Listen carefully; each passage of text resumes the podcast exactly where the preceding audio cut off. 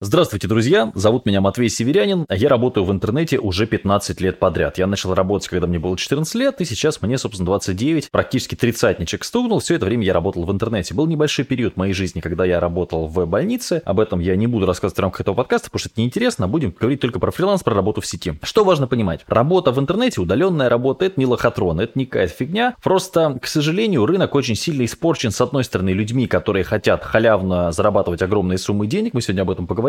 А с другой стороны, ну, есть, соответственно, лох, есть и предложение для этого лоха товарищами, которые предлагают разные там ставки на спорт, какие-нибудь волшебные схемы, которые позволяют зарабатывать сто тысяч рублей там в секунду, в минуту и так далее, и так далее, и так далее. И почему-то у нас народ довольно доверчивый. Там с девяностых годов, когда люди несли деньги там в эм эм эм или в какой-нибудь Хопер инвест, не сильно что-то изменилось. То есть люди готовы поверить в любую ерунду, лишь бы не работать на работе. Более того, поскольку в этой серии подкастов я буду рассказывать про честную работу в интернете, нужно понимать одну простую вещь. Мы говорим про профессию, которую вы так или иначе со временем должны получить, чтобы зарабатывать большие деньги. Здесь все абсолютно как в реальной жизни. Если ваша профессия дворник или копатель ям, извините, при всем уважении, копать ямы или убирать листья может практически любой человек, платить за это будут мало. Если вы, например, программист, на каком-нибудь востребованном в данный момент языке программирования все это делаете, вы можете зарабатывать действительно неплохие деньги. Сегодняшний выпуск называется «Зарплата и пенсия». Два частых вопроса. Какая у меня будет зарплата, если я буду работать в интернете? И какая у меня будет пенсия, если я буду работать в интернете? А правда, что работая в интернете, никакой пенсии у меня не будет. Большая часть людей, которых я знаю, которые работают в интернете, работают по двум направлениям. Есть еще третье направление, но оно самое э, меньше всего распространено, вот так по, по опыту. Первое направление – это люди работают, не платя налогов. То есть работают, как это принято говорить, на себя. А на самом деле это такой, с точки зрения закона, не самый правильный путь. Это когда вы принимаете деньги на PayPal, на Яндекс деньги, на карту Сбербанка, на Kiwi, на WebMoney и так далее. Лично мне без разницы, как вы принимаете деньги. Но я стараюсь с такими людьми не работать по одной простой причине. Такие люди проще всего вас могут обмануть. То есть, если вы хотите работать честно, в белую, и с людьми, которые работают честно и в белую, самая распространенная сейчас форма в России – это ИП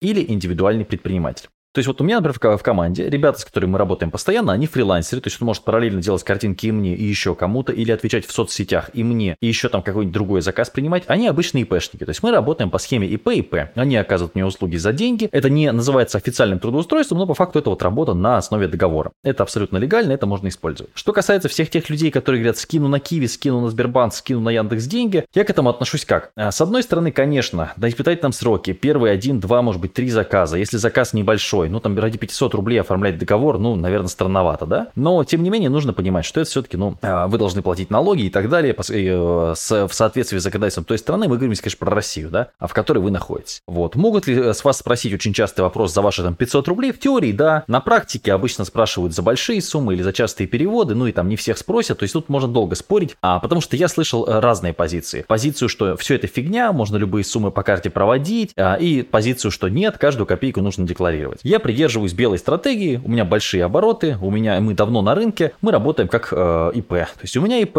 и у там самых-самых основных всех ключевых, у меня тоже у всех, с кем я работаю, там контрагентов, у моих тоже ИПшки. Это удобно, есть конкретный договор. То есть нужно понимать одну простую вещь. Когда вы переводите кому-то деньги на карту, это не вы переводите чаще всего не по договору, а по каким-то вашим понятиям, о которых вы договорились. И потом доказывать кому-то, что там вы обещали вот это, а вам сделали вот то, ну, довольно сложно. Еще один совет, раз уж вспомнили про эту ситуацию, старайтесь не общаться по телефону. Старайтесь, чтобы ваша переписка с тем, с кем вы работаете, была... Я почему я очень не люблю телефон, я люблю текстовые сообщения. Текстовые сообщения позволяют вспомнить, о чем мы договаривались. По телефону чаще всего вы запись не ведете, и, насколько я понимаю, вести запись без предупреждения незаконно, а разговор И из жизни, да, пример. Человек говорит, мне нужно яркими буквами нарисовать э, слона. Написать там слон и яркими буквами, яркими буквами, чтобы было написано слон. Соответственно, мы ему высылаем там зеленым, а он говорит, зеленый это не яркий, я хотел оранжевым. И приходится переделывать. Вот таких вещей очень много, поэтому очень круто, если вы работаете по техническому заданию. То есть есть некое задание, ты должен сделать вот это, вот стулья, вот деньги, вот туда эти стулья должен отнести, чтобы деньги получить. То есть даже если вы работаете без договора, вам переводят деньги на карту, там условно Kiwi или Сбербанка, что я не советую делать, соответственно, должна быть договоренность с человеком, чтобы если человек ее не выполнил, ну, соответственно, можно было как-то ему незаконное обогащение и так далее, но это, конечно, большой геморрой. Честно говоря, система работает законодательная, мягко говоря, очень вяло. Мягко говоря, очень вяло, то есть вам нужно быть самому дико мотивированным, чтобы довести это дело до суда, до каких-то разбирательств. Но это на момент того, как я записываю подкаст. Может быть, вы уже живете в прекрасной России будущего, и все изменилось.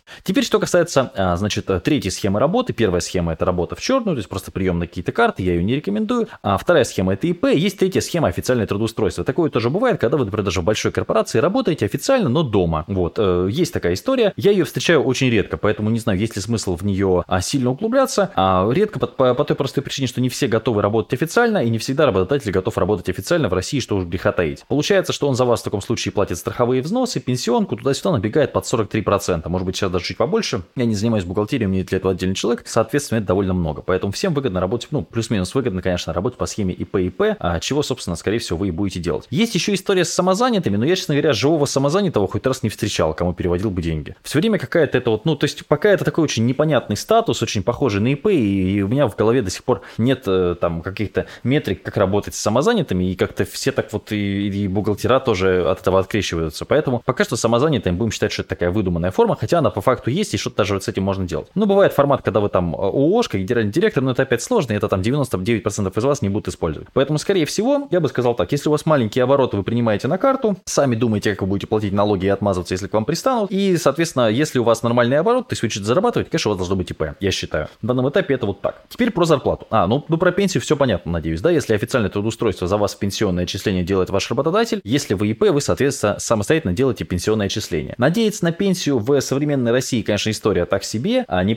непонятно вообще, что будет через двадцать лет, непонятно, что будет через пять лет, и увидим ли мы того же самого мужчину у власти через, а, по истечению этого времени, но тем не менее, да, то есть пенсионный возраст будет девяносто, ну, я не знаю, а, это как бы бабушка на твоей сказала, но тем не менее, если вы переживаете за пенсию, что странно, на мой взгляд, потому что правильнее начинать с молодости откладывать деньги, изучать инвестирование, но это там, тема, скажем так, отдельного долгого разговора. А, давайте про зарплату теперь. Смотрите, значит, среднемесячная зарплата в России, есть разные цифры, но вот те цифры, которые я обычно нахожу, в районе сорок тысяч рублей, ну вот сорок три тысячи четыреста я нашел цифру. А вы можете сказать, что это очень много, это очень мало, но я вам скажу, что в интернете средняя зарплата человека, который, внимание, работает в интернете, а не просто с тридцать минут в день что-то делает и все, она где-то вот так и есть. То есть человек, который фулл-тайм работает, вот у меня, например, в команде, он может спокойно рассчитывать на сорок три тысячи рублей там, за месяц. Но при этом это человек, который все-таки не работает восемь часов. То есть фулл-тайм в интернете мы говорим про, скажем, пять рабочих часов в день. То есть я работаю четыре-пять часов каждый день. В офисе рабочее время считается по-другому. Ты пришел в восемь, попил чай с девчонками, да, там в пять ушел, э, пообедал, еще что-то, какие-то дела еще делал параллельно, да, ты ему там, ну,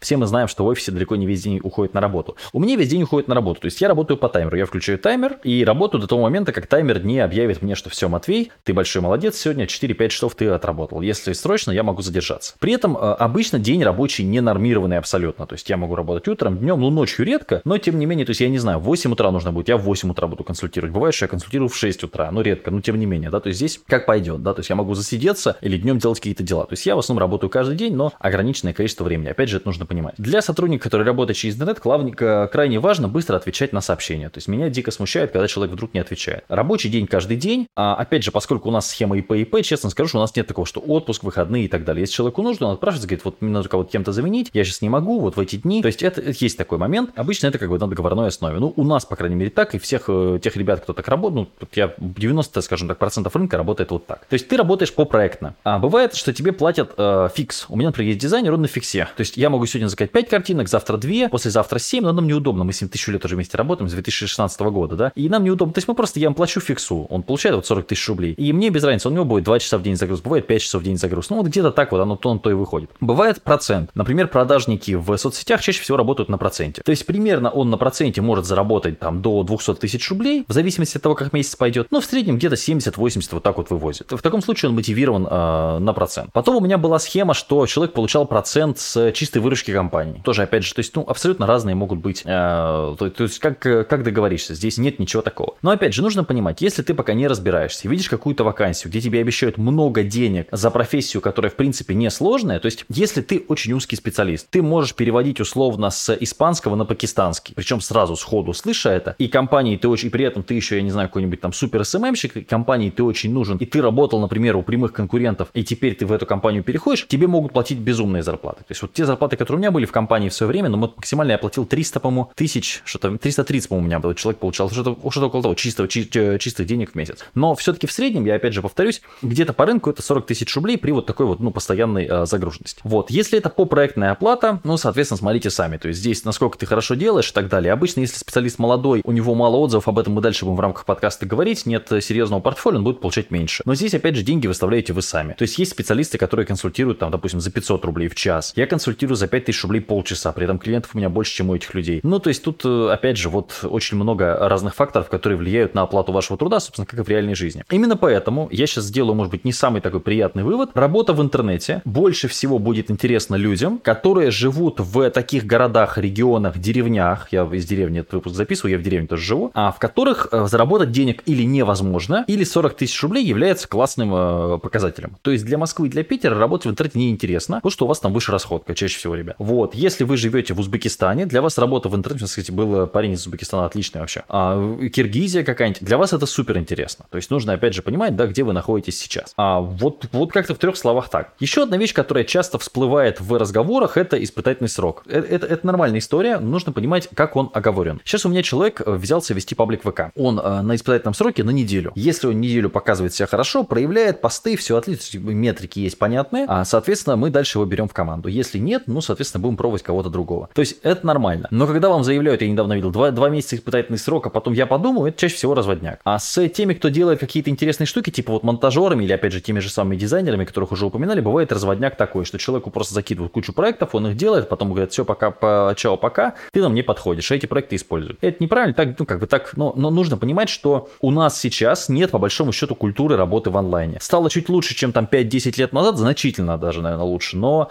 сейчас до сих пор кинуть, обмануть, не перевести деньги, это в пор... абсолютно, абсолютно в порядке вещей. Договориться об одном, потом передоговориться на другое, это абсолютно в порядке вещей. То есть рынок не цивилизованный, ну, практически совсем. То есть, поскольку у нас нет работающей системы, когда человека можно было бы за какие-то вот эти вот истории наказать, ну, там, на что вы договорились, с кем вы договорились, кто вам на какой Сбербанк деньги перевел и так далее, это все-таки сложная история. Поэтому я рекомендую при поиске работодателей обращать внимание на тех, кого на рынке видно. Вот, например, когда ты приходишь встраиваться ко мне, меня видно, я понятный человек, да, меня можно вбить в поиске, Матвей Северянин, меня можно почитать книжки, посмотреть, а у меня есть там, я представлен во многих интернет-магазинах, соответственно, видно, видны мои товары, видно, что я делаю, я постоянно веду какой-то дневник, то есть я не пропадаю с радаров. Если вы работаете с каким-то анонимным чуваком, и если вы сам при этом анонимный чувак, ну, соответственно, ваша защищенность, она меньше, потому что публичный человек, он рискует репутацией, то есть вы ушли, пошли условно работать там к, ну, я не знаю, там к Портнягину или там к Гандапасу, ну, например, да, в теории, или ко мне, то есть и сняли там, э, то есть там вас кто-то обманул, что не так пошло, вы можете там какой-то негативный отзыв записать и так далее, то есть человек какой-то не очень приятный, какой-то, какой-то, то есть, ну, обычно публичные люди себя ведут прилично, люди не публичные, люди анонимные, и если вы в том числе анонимный человек, ну, вызывают меньше доверия, с вами будут нехотя работать, нехотя вас брать. При прочих равных, если мне в Телеграме пишет два-три одинаковых человека, вот, например, сегодня я размещал вакансию на монтаж как раз подкастов, я выбираю тех, кого я знаю, видел вживую, они приходили на мои выступления, у тех, и, или, если этих таких людей нет, хотя бы это человек с именем, фамилией реальными и реальный аватар, э, то есть реальной фотографией на аватарке, лучше двумя-тремя. Если у вас пустой профиль, если у вас какой-то аноним, анонимный аноним, поверьте мне, доверия к вам, ну, собственно,